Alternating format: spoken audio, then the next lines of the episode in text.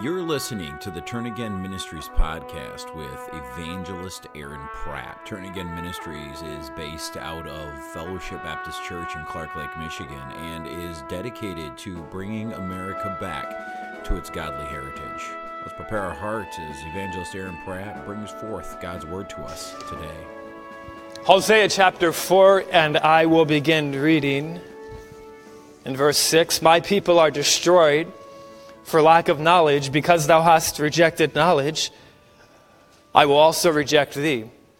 But thou shalt be no priest to me, seeing thou hast forgotten the law of thy God, I will also forget thy children. As they were increased, so they sinned against me. Therefore, while I changed their glory into shame? They eat up the sin of my people, and they set their heart on their iniquity.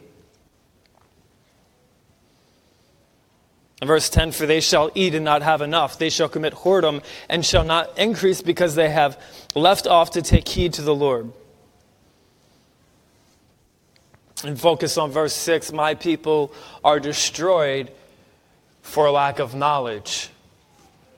I've been speaking to our college and career every other Tuesday night. We've been uh, going through. And if you've noticed some of the things I've said, if you've ever read the book Knowledge of the Holy, then, then, um, then you hear some of the things that I'm saying. You've, you've read them in that book. I'm not going to pretend like I came up with some of this stuff when I didn't. I'm um, not going to pretend like it originated with me. It originated from God. It originated from the Bible. And that's where A.W. Tozer got uh, some of these thoughts from. We are in need of revival in America. We have revival conferences. In fact, we're having one this week. You see revival conferences year after year, month after month, and people come to the altar. They get right with God for that moment, and then just so happens that many of the times we continue on in the sin in which we repented of, or at least ask God to forgive us of at the altar. We make professions and declarations that we're going to change and, and, and be different. We're going to be different this time, but then oh, so often we fall, we fall back. And so the church goes, it waxes and wanes, our churches across America. We individually, we wax and wane in our Christian life, but we never really continually wax. We never really continually live in a state of revival. Living in a state of revival is something that is, is approachable, something that is acquirable by each and every one of you sitting here today if you're saved and on your way to heaven. It is God's will for you to live in a state of revival. Not something magical or mystical. It's God's will for you to walk with Him. I believe that one of the biggest problems across our independent fundamental Baptist churches is that we're able to recite doctrines and we're able to recite creeds, but we still don't really have a knowledge of who God is. And Paul in Philippians verse chapter 3 verse 10 didn't say that I may know about him. He said that I may know him. The power of his resurrection and the fellowship of his sufferings. You see, we have these doctrinal creeds in our head. We've sung many of the songs in Sunday school as children. Our, we teach our children these Sunday school songs like, My God is so big, so strong, and so mighty, there's nothing my God cannot do for you. But then we as parents, we go on in our Christian lives and, and we act like God isn't actually omnipotent. I'm not going to speak on the omnipotence of God this morning. What I'm going to speak on is the omnipresence of God. Another very familiar doctrine. When you think of omnipresence, you hear that word omna, and when you hear that word omna, it means all. And when you hear that word presence, you know what that means that present, God is present everywhere. It's so often we don't really apply this to our hearts. And it's not that we don't have a knowledge and believe it to be true. We believe to some extent that God is present everywhere. It's not that we don't believe it. It's that the knowledge of who God is takes no hold on our hearts, no consistent, continual hold on our hearts. So when we're met with a trial, with a difficult circumstance, we begin to doubt and wonder if God is actually there. We begin to doubt and wonder if God is actually who He says He is. And many times we don't actually say that in our hearts. We don't actually say, I don't believe God is who He says He is. But it's not necessarily about what we say that matters, it's about how we act, what we do that portrays what we really believe in our hearts.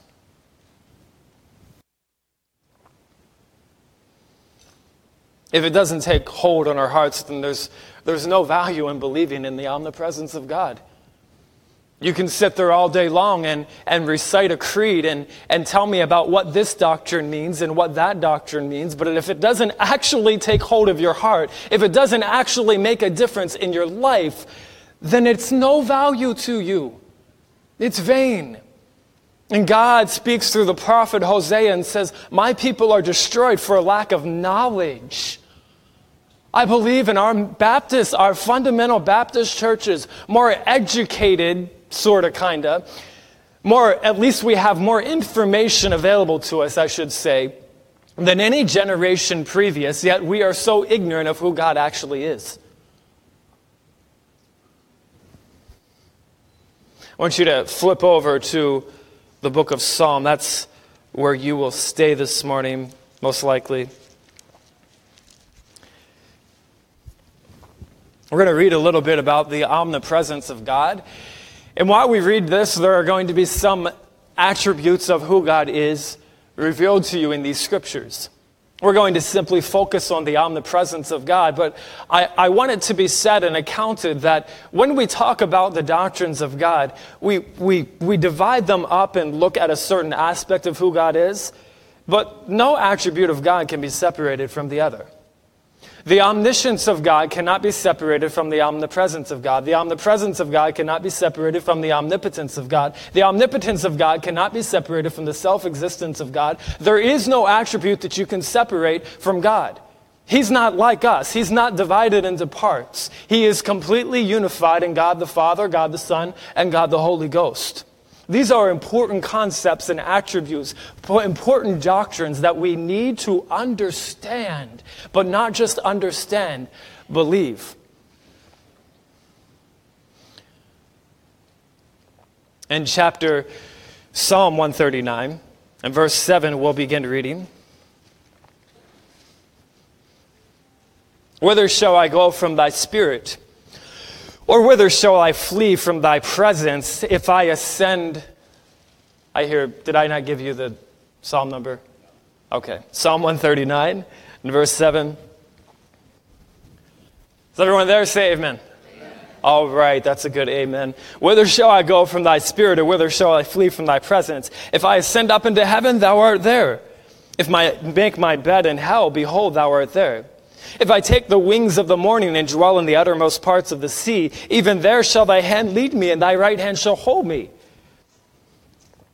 If I say, Surely the darkness shall cover me, even the night shall be light about me, yea, the darkness hideth not from thee. But the night shineth as the day, the darkness and the light are both alike to thee. You can't hide from God. For thou hast possessed my reins. Not even in your heart can you hide from God. For thou hast possessed my reins, thou hast covered me in my mother's womb. Praise the Lord. Life begins at conception. I will praise thee, for I am fearfully and wonderfully made. Marvelous are thy works, and that my soul knoweth right well. My substance was not hid from thee when I was made in secret and curiously wrought in the lowest parts of the earth. Thine eyes did see on the presence of God, see my substance yet being unperfect. Wow. And God would actually be present with an unperfect person. And in thy book all my members were written, which in continuance were fashioned, when as yet there was none of them. How precious also are thy thoughts unto me, O God. How great is the sum of them. Our Heavenly Father, we thank you so much for the Bible. We thank you so much that you've blessed us in this life with a book where we can actually get to know you. We thank you that we're not subject to our own vain minds of figuring out who you are, but we can actually see who you are through your holy scriptures. And we just pray that you would reveal to hearts this morning what is needed to be revealed. Lord, each and every one of us needs this doctrine to understand it in a greater and fuller extent. And I pray that you would show us that this morning. In Jesus' name, amen.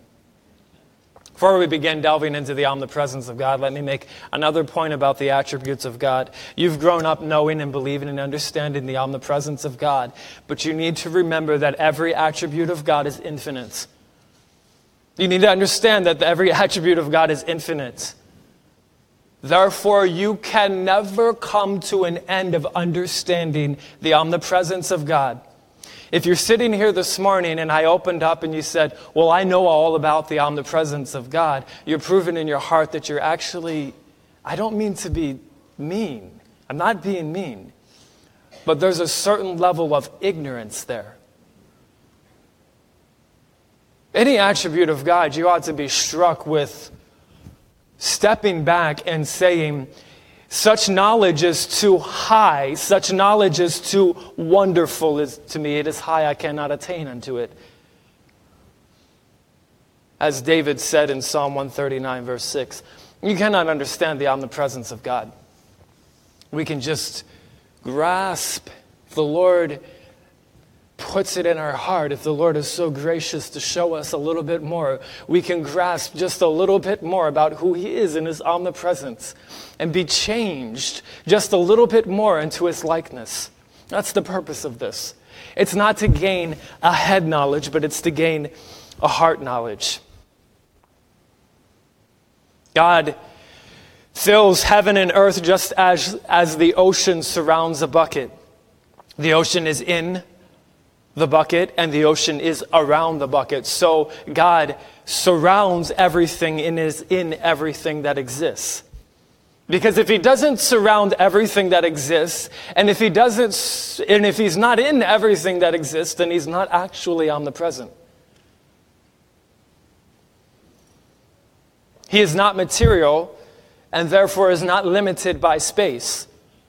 We use this omnipresence as a creature word we can be present here, but we can't be present in another place. A creature word, that is that there's no such thing as presence before the existence of a material world. But God was always omnipresent before he created anything.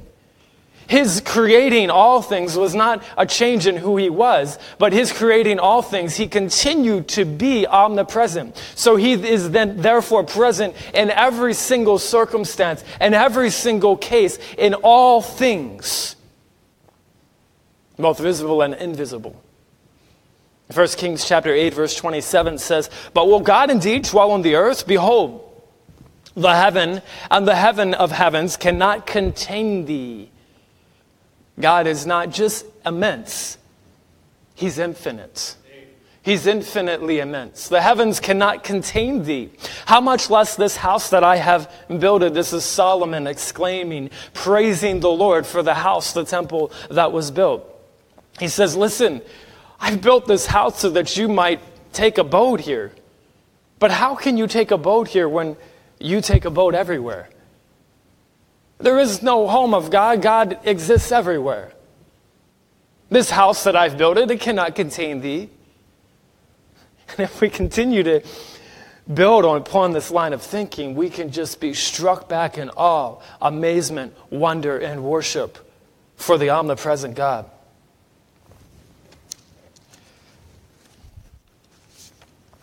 Omnipresence means that there is no nowhere where God is not.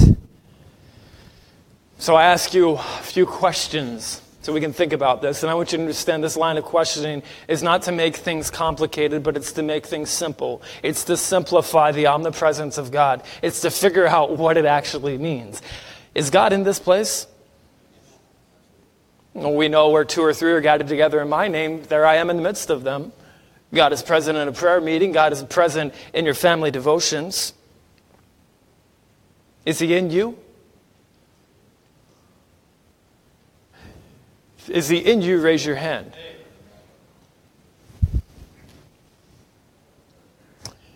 Is He on the other end of the universe? If you believe that, raise your hand. Is He in heaven? Some of you just don't want to raise your hand. I understand. I do that too sometimes. I always think whenever I don't raise my hand and don't answer pastor questions, I'm like, this is going to happen to me. It's just going to come right back to me. Um, is he in every single molecule in your body, which are made up of atoms? Is he in every single atom of your body? Is that true? Raise your hand. He's present everywhere. Is he in the tree outside? Is he in the tree? Raise your hand. Is he in? This is where I'm not trying to make things complicated. I want you to think about this. Is he in an unsaved man? Raise your hand if he's in an unsaved man. Okay, a little less. Was he in, is he in a good Christian? Raise your hand. Is he in a bad Christian? Raise your hand.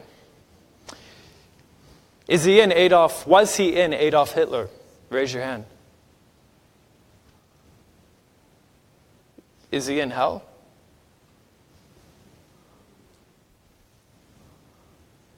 Is he in Satan?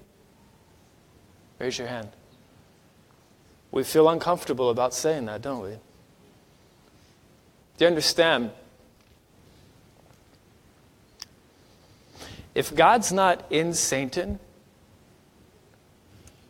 then he's not omnipresent. If he's not in an unsaved man, then he's not omnipresent. If he's not in hell, then he's not omnipresent. If he wasn't in Adolf Hitler, even Adolf Hitler, who may have been possessed by Satan himself, if he's not in Adolf Hitler, then he's not omnipresent. Omnipresent means that he's present everywhere. And these are uncomfortable thoughts to us.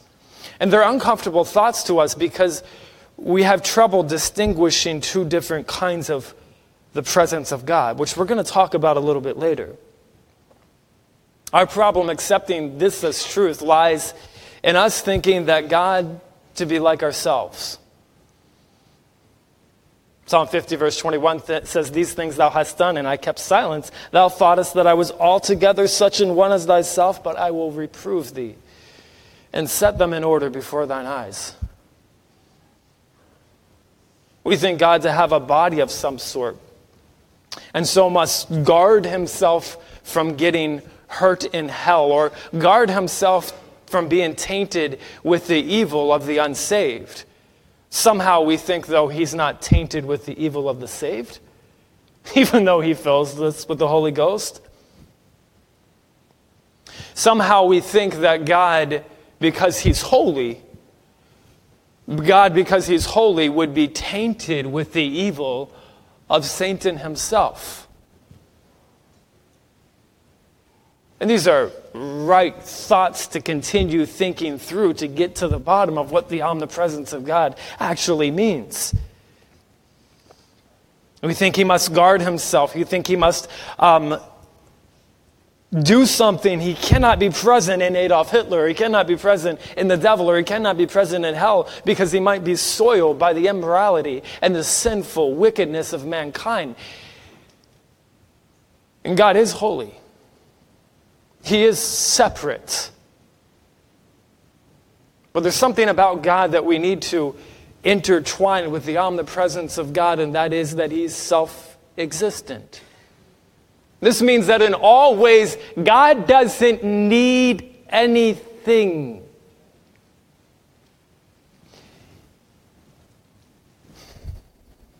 He cannot be affected with the presence of evil from without. God is not affected by it. You and I, we put ourselves in the presence of evil. We put ourselves in the presence of any kind of evil, and we're affected by it. That's why we need to live separated lives. because we're sinful and we're prone to wander. But God is not like us. He's not such an one as thyself. He's not affected by evil. He's independent. He's self sufficient. He doesn't need anything and he doesn't need protection to be guarded from evil. He does not need outside forces to help him be holy because he is holy. That is who he is. He doesn't need guarding and protection. There are no outside forces that can make him unholy because that is what he is. You and I strive to be holy. We live lives that are separated. We try to be holy. And I'm creating a misnomer by, by saying that, but I cannot go there right now. He is who He is. He is holy. He is that I am that I am. Proverbs verse 3 says, The eyes of the Lord are in every place, beholding the evil and the good. Now, is hell included in every place? If it's not, then our Bible needs to be revised, and my King James Bible does not need to be revised. Is God in every place? Then he's in Satan. I'm not being blasphemous, folks. This is the doctrine of the omnipresence of God. It's something that is valuable to think about because it's something that, as we make application, will, will help you. The eyes of the Lord are in every place. Eyes. Does God have eyes? No, God doesn't have a body like us. But God uses instances like this. He, he says himself to have hands and he says himself to have eyes in order to relate to us so that we might understand a little bit more about, how, uh, about him. Because the fact is, is that God is nothing like us. There is nothing on earth that you can compare God to. He doesn't have eyes. You can't make an idol that would have God having eyes. He's a spirit. He has no eyes. But the Bible says that he has eyes. And what that's telling us is that he's present in every place. What do we really mean then when we talk about the presence of God? Picturing God having eyes is something that can help us understand God having presence everywhere. When you and I are present in a place, we are able to smell things. Well, most of us, I can't smell anymore. Doctor cut the nerve up there. But we're able to smell things, some of us. We're able to touch things. We're able to see things and we're able to hear things. You see, our presence, if we're there, if you're here this morning, then you might not be listening, but you at least have the ability to listen. Your eyes might be closed and you might be falling asleep, but you can at least have the ability to see. When you're present someplace, you have the ability to experience what is going on here. Well, the Bible says that God has eyes and He's in a place and He's beholding the evil and the good. It means that He is present and He's there to see what is going on. This is why the omnipresence and the omniscience, God knowing everything, the omnipresence and the omniscience of God are intimately intertwined. When we say God is present someplace, we are saying the same thing that He's able to see and hear all things in all places from one end of the universe to the other. For as high as heaven and as low as hell, God is there. From the holiest of hearts to the most evil of hearts, God is there, beholding the evil and the good. Simply put, there must be, God must be present even in the most evil places. Otherwise, he cannot know the thoughts and he cannot know the intents of the hearts without someone else telling him. God doesn't need an agent, an agent to send out to tell him what's going on because he's already there. He doesn't send angels into an evil man's heart to figure out what's going on in the thoughts and intents of the heart. An angel doesn't have the ability to do that. Only God does. Only God is present everywhere in each and every one of your hearts this morning, whether you're saved or unsaved. God is there speaking to you, convicting you, whether you're saved or unsaved. It is His presence that allows him to know these things. He has no secondhand knowledge. He has all firsthand knowledge of everything that has ever happened in the history of the course of human events and events all outside even our universe. That is the omnipresence of God, and that is something that you and I cannot fathom. We can't even fathom the size of our earth cannot fathom the size of our galaxy, cannot fathom the size of our universe. And God is present in all of those places, even outside of that which He created. And that doesn't make sense, but God is present everywhere. And there are things about the Bible that we simply cannot explain. We must just, instead of filtering it through our reasoning and our thinking, just believe that God is who He says He is in the Word of God. Jeremiah 23, 24 says, Can any hide himself in secret places that I shall not see him? Saith the Lord, Do not I fill heaven and earth, saith the Lord? Fill? He's not just around the tree. He's in every place inside of the tree. He's not just around the lost man. He's in each and every cell inside of the lost man. You're saying, Brother Aaron, what's your point? We're, we're getting there. We need to understand. We need to establish a doctrine and understanding of what it means before we can make application to our lives. And applications have really already been made.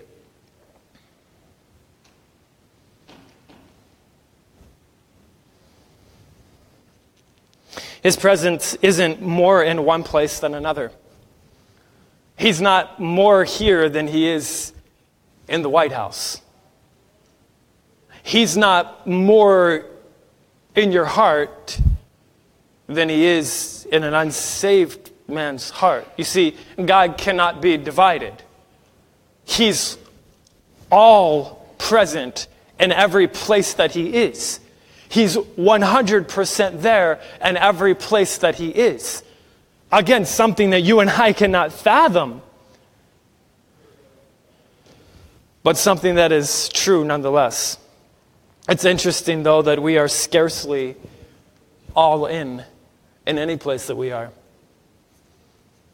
Boy, what this world, how different this world could be if you and I were just all in wherever we are.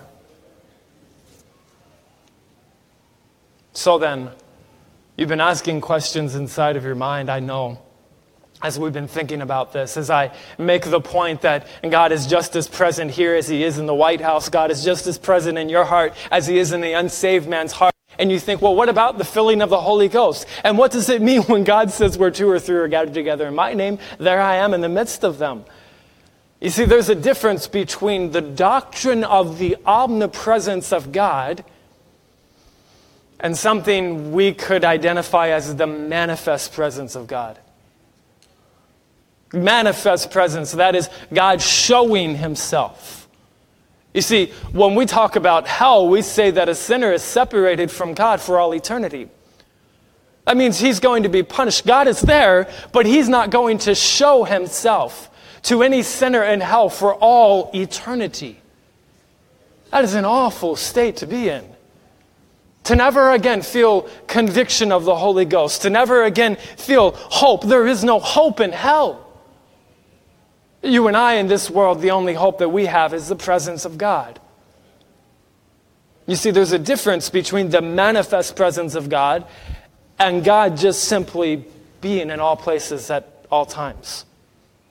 You see, the manifest presence of God is not in hell, it's not in the devil, it's not in an unsaved person. God doesn't show himself, manifest himself. He doesn't have his name be glorified in the way that his name is glorified through the work of the local church and his name is glorified through the work of a Christian. There's a difference between you being filled with the Holy Ghost and, a, and, the, and God being present in an unsaved man to convict him of his sin. There's a difference between God being present where two or three are gathered together in my name and God being present on any other place on earth. You see, there's a difference, and the difference is the omnipresence of God and the manifest presence of God.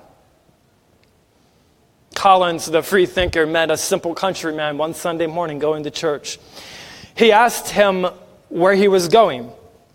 To church, sir, was the man's reply. And what do you do when you get there? said the freethinker. I worship God. Pray tell me, said Collins, whether your God is a great God or a little God. He is both, said the man. How can he be both? said Collins.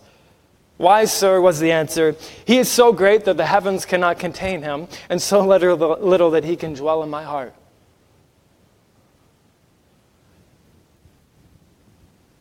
Can you imagine? The God of infinite scope that is so great that the heavens cannot contain him would choose to take abode in your heart and manifest himself in your heart?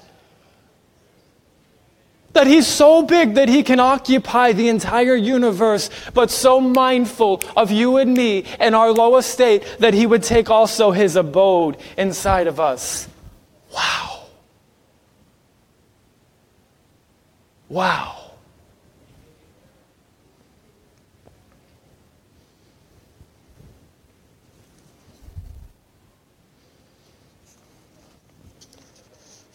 When we say that I'm going to have to skip that. Jeremiah 23, verse 23 says, Am I a God at hand, saith the Lord, and not a God afar off? Feel like God's a little bit far from you? You feel like God's a little distant from you this morning? There's probably something separating you and God. He's not a God afar off, He's a God that's reachable. He's a God that's reachable only through humble contrition of the heart and soul of a man or a woman or a child. Can any hide himself in secret places that shall not see him, saith the Lord? Do not I fill heaven and earth, saith the Lord? You see, the omnipresence of God, what comes to our thoughts immediately is that He sees all of our evil deeds. He sees all of our evil deeds. You can hide yourself from man, but you can't hide yourself from God. You can do secrets you can do secret sins and, and you can seem to get away with it, and man doesn't know about your secret sins, and, and you feel like you're getting away with it, but God knows. And what's amazing in our Christian hearts is that we've debased God so low that we care more about what other people think about us. And we care more about whether or not other people see our sins than whether or not God sees our sins. And the fact of the matter is, is that if God is omnipresent, then He sees all the sins of your heart. Why don't you care? Why is it that, well, I can just get away with this? Only God sees me. Only God sees me?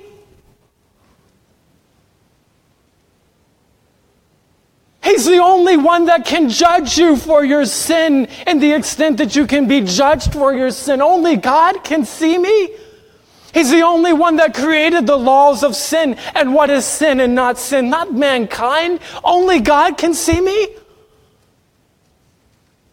You've exalted man higher than God. And we wonder why we don't have revival in our churches. It's because we really don't believe God is who he says he is. Seeing God, knowing that God is omnipresent, can be a scary thought. It can also be a comforting thought.